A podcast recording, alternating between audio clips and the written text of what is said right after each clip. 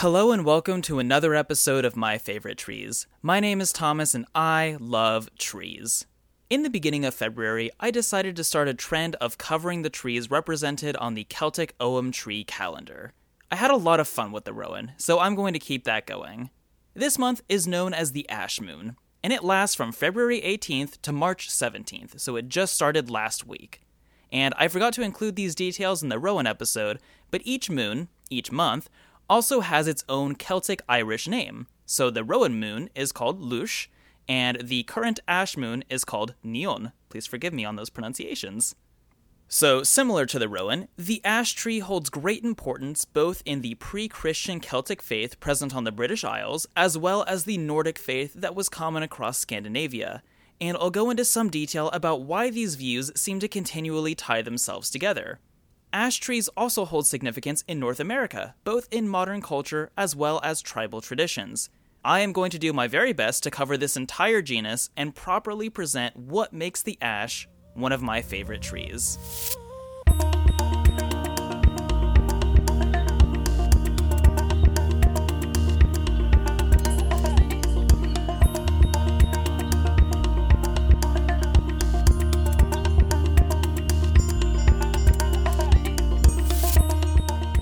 Like I said, I'm going to try and cover ash as an entire tree group here.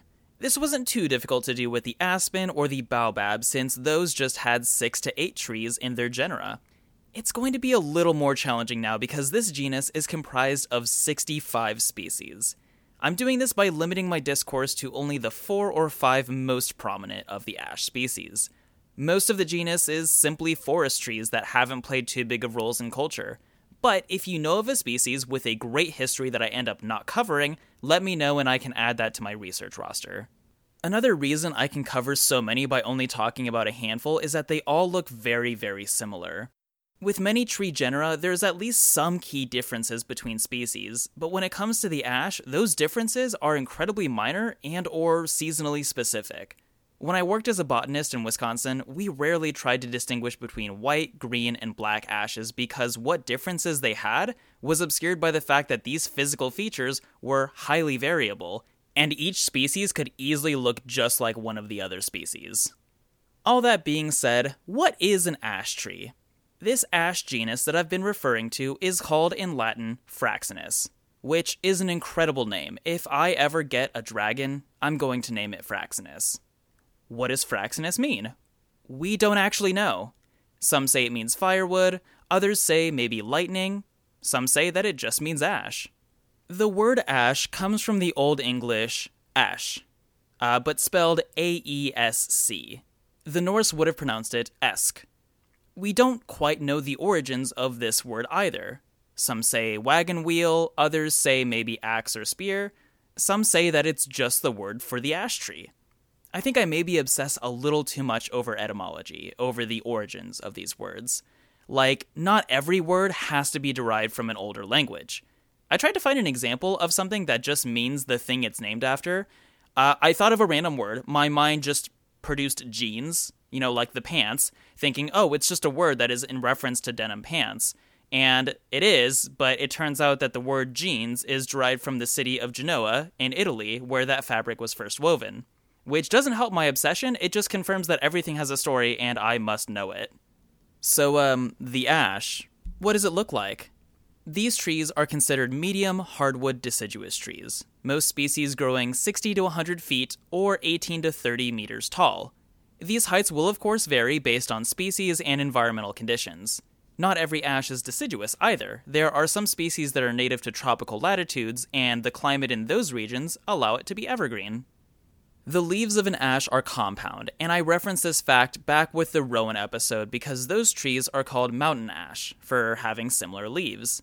Again, a compound leaf is when a leaf stalk bears several leaflets rather than one main leaf. The whole structure of 5 to 9 leaflets is all one leaf.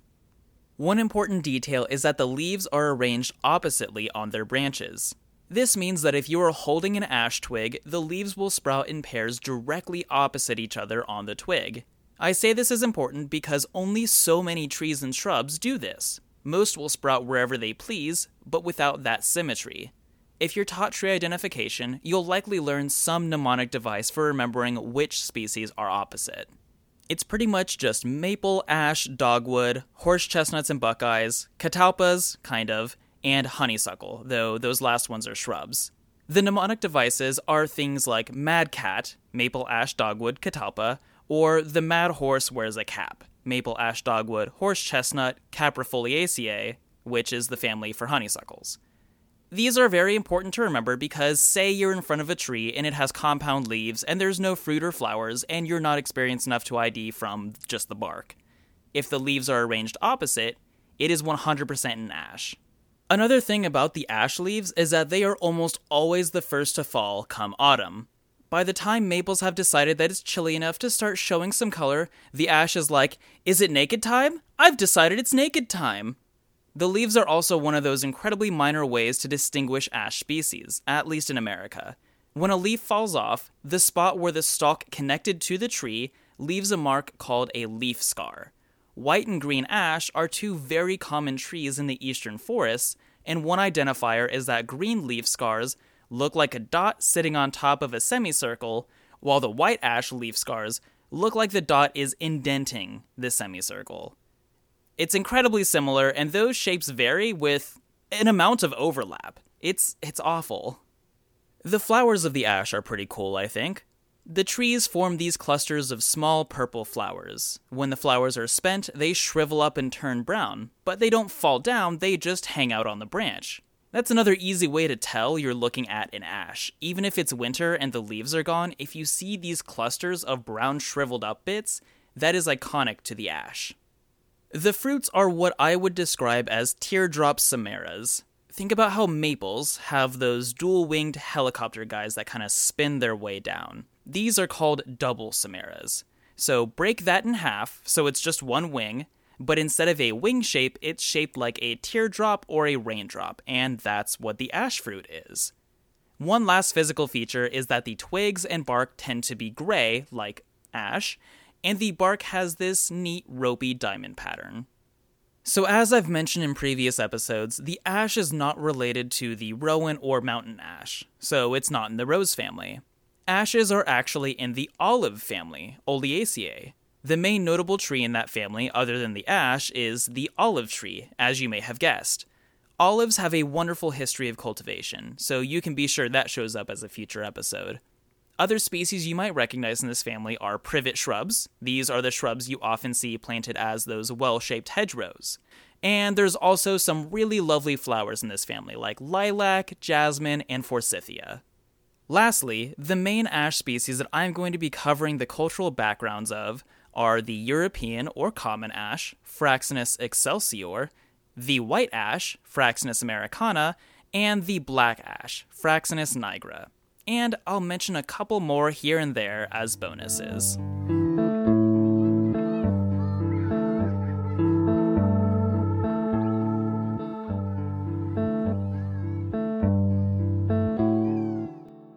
Let's start with the European ash. As I stated, the third month in the Celtic Ogham calendar is dedicated to the ash.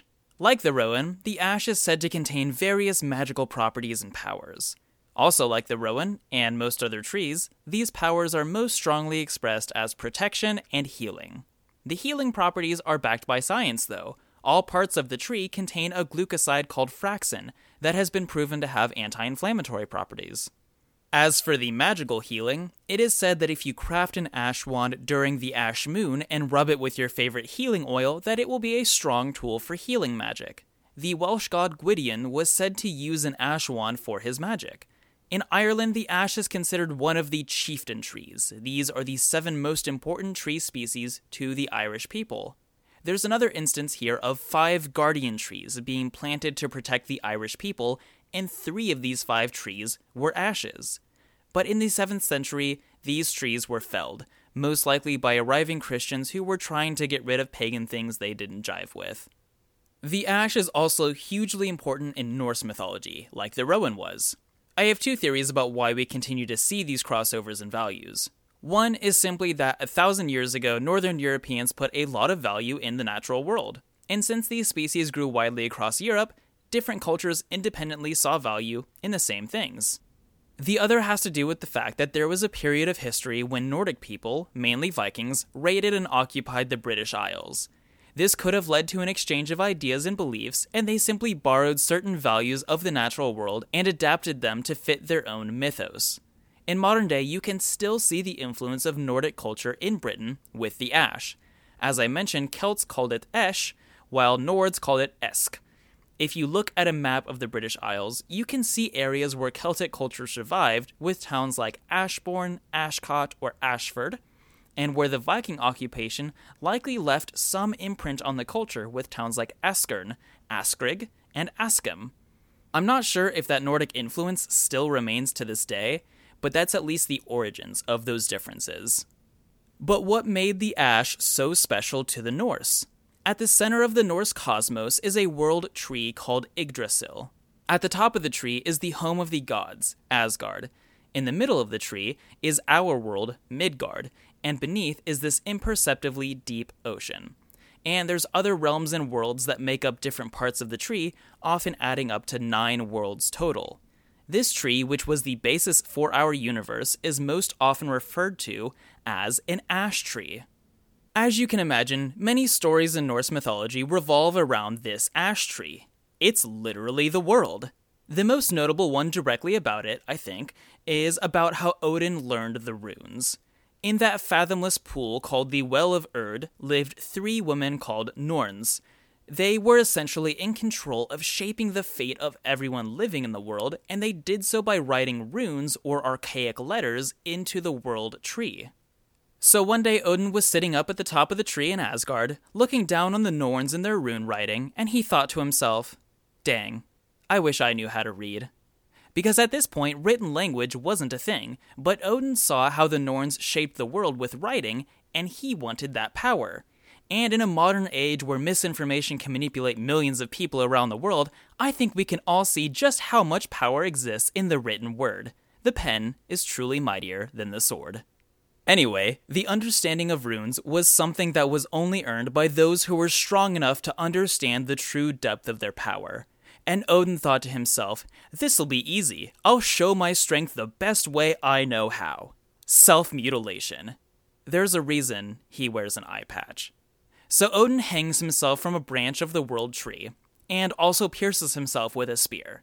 And from there, he just angrily stared down at the runes in the well, like, Look at me, runes! Look at how strong I am!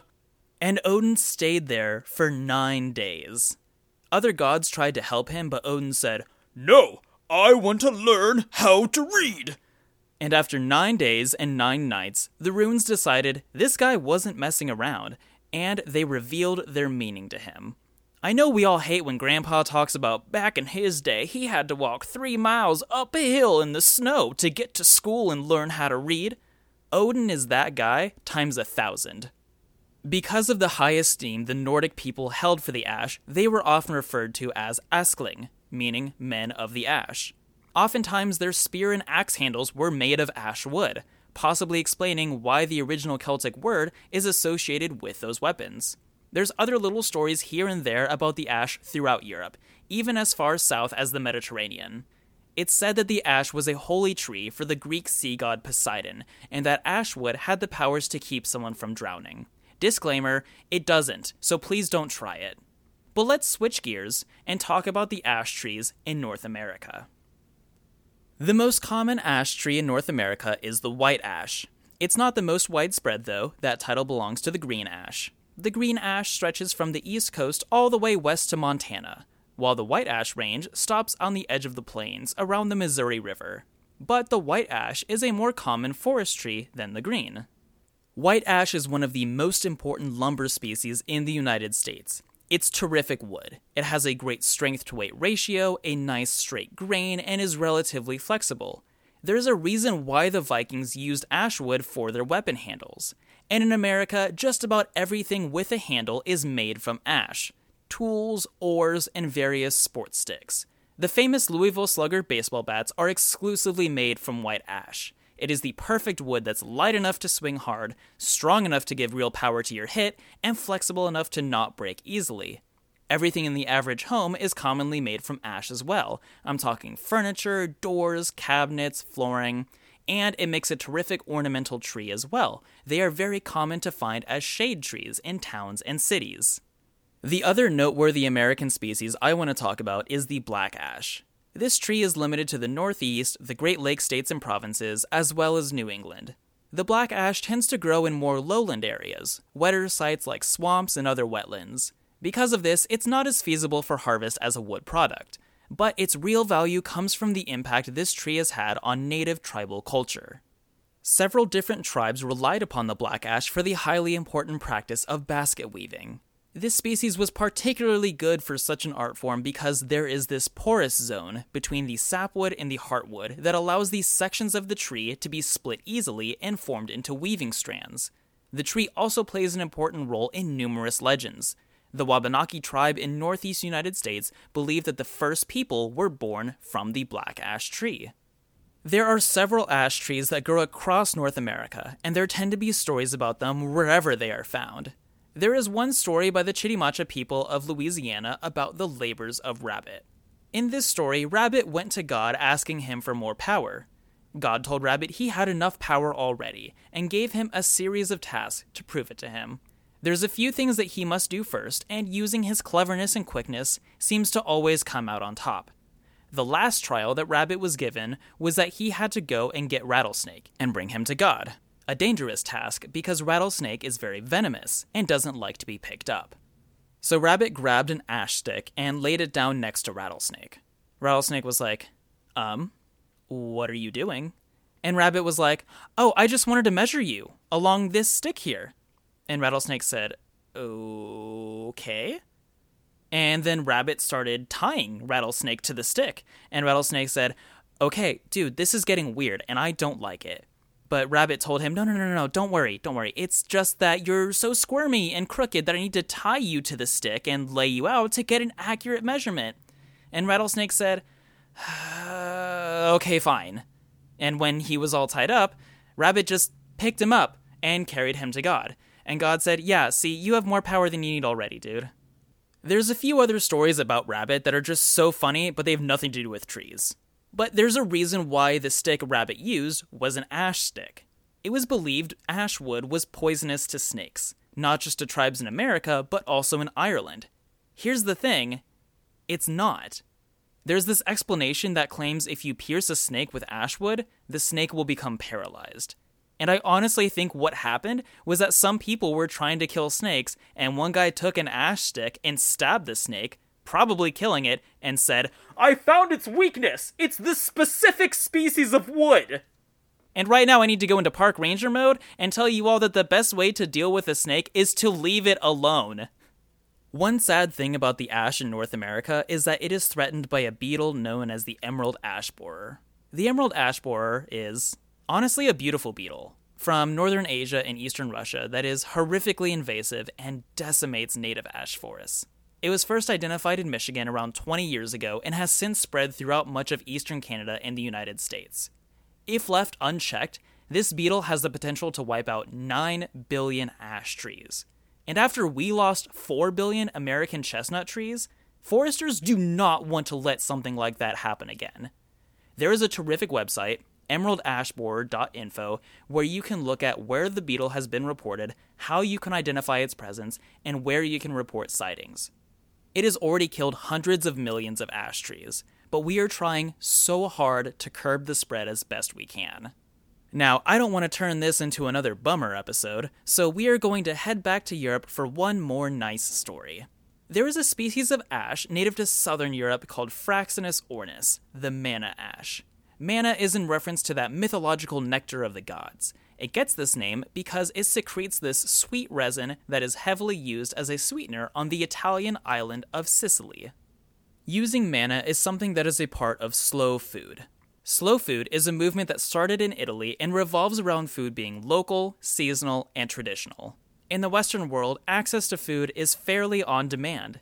Any food. It doesn't matter anymore if raspberries ripen in June and it's February. I can go to a grocery store and get raspberries right now and I recognize the privilege I have to be able to do that.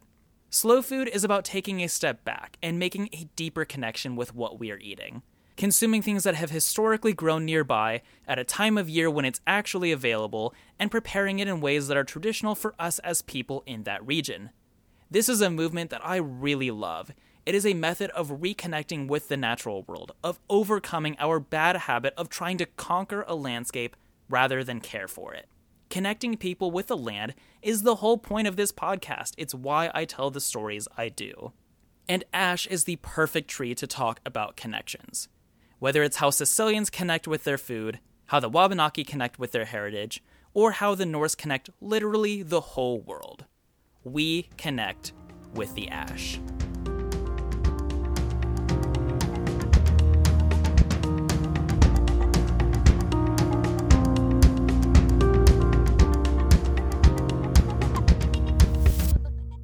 I want to thank all of you for listening to this podcast. If you have the time, leave a review on Apple Podcasts to help us grow. The music is by Academy Garden. You can find more of their stuff on Spotify, iTunes, SoundCloud, Bandcamp. Wherever good music exists, they are there. My cover art is by Brittany Burnett. Find her incredible photography on Instagram at BoomerangBrit. Find me on Twitter at MyFavoriteTrees and get updates on future episodes and extra goodies.